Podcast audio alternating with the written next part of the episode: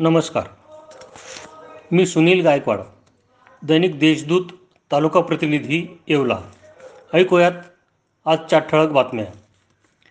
येवला शहरातील पटेल कॉलनी या उच्चभ्रू लोकवस्तीत तलवारीचा धाक दाखवून सुप्रसिद्ध तृप्ती फरसानच्या मालकांची लाखोची लूट करण्यात आली. या घटनेने शहरात दहशे दहशतीचे वातावरण पसरले आहे. गेल्याच आठवड्यात शहरातील हुडको वसाहत रोडवरील व्यावसायिक गाळे जेसीबीच्या साह्याने पाडून दहशत माजवण्याचा प्रकार घडला होता. तो तपास अद्याप सुरूही झाला नाही.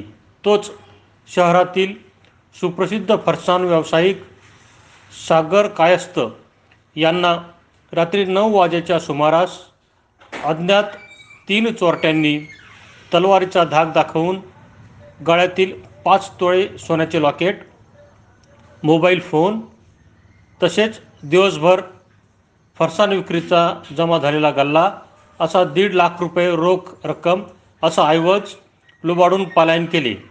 या घटनेने शहर पोलिसांवर नाराजी व्यक्त केली जात आहे. रात्री उशिरापर्यंत गुन्हा दाखल करण्याचे काम सुरू होते.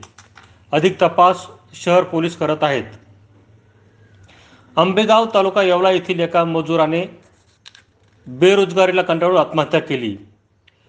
जागतिक महामारी करोनाच्या दुष्परिणामामुळे अनेकांचे रोजगार हिरावले गेले आहेत. त्याला त्याचा सर्वाधिक फटका मजुरांना बसला आहे. लासलगाव कृषी उत्पन्न बाजार समितीतील मजुरी करणारा लक्ष्मण निवृत्ती राजोळे याने आज बुधवार दिनांक अठ्ठावीस रोजी सकाळी सात वाजता बेरोजगारी बेरोजगारीमुळे आत्महत्या केली. पुढील तपास तालुका पोलीस करीत आहेत. येवल्याचा घोडे बाजार पुन्हा सुरू झाला आहे. राज्यात प्रसिद्ध असलेला येवल्याचा घोडे बाजार करोनाच्या ताळेबंदीत तब्बल आठ महिने बंद होता.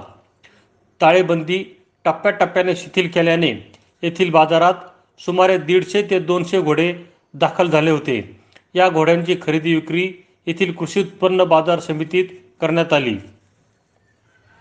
नाशिक विभागाचे शिक्षक आमदार किशोर दराडे यांच्या आमदार निधीतून तालुक्यातील सर्व माध्यमिक शाळांना ग्रंथालयीन पुस्तकांचे आज कुणाल दराडे यांच्या हस्ते वितरण करण्यात आले. अधिक माहितीसाठी W W W dot Deshdoot dot com या वेबसाईटला भेट द्या.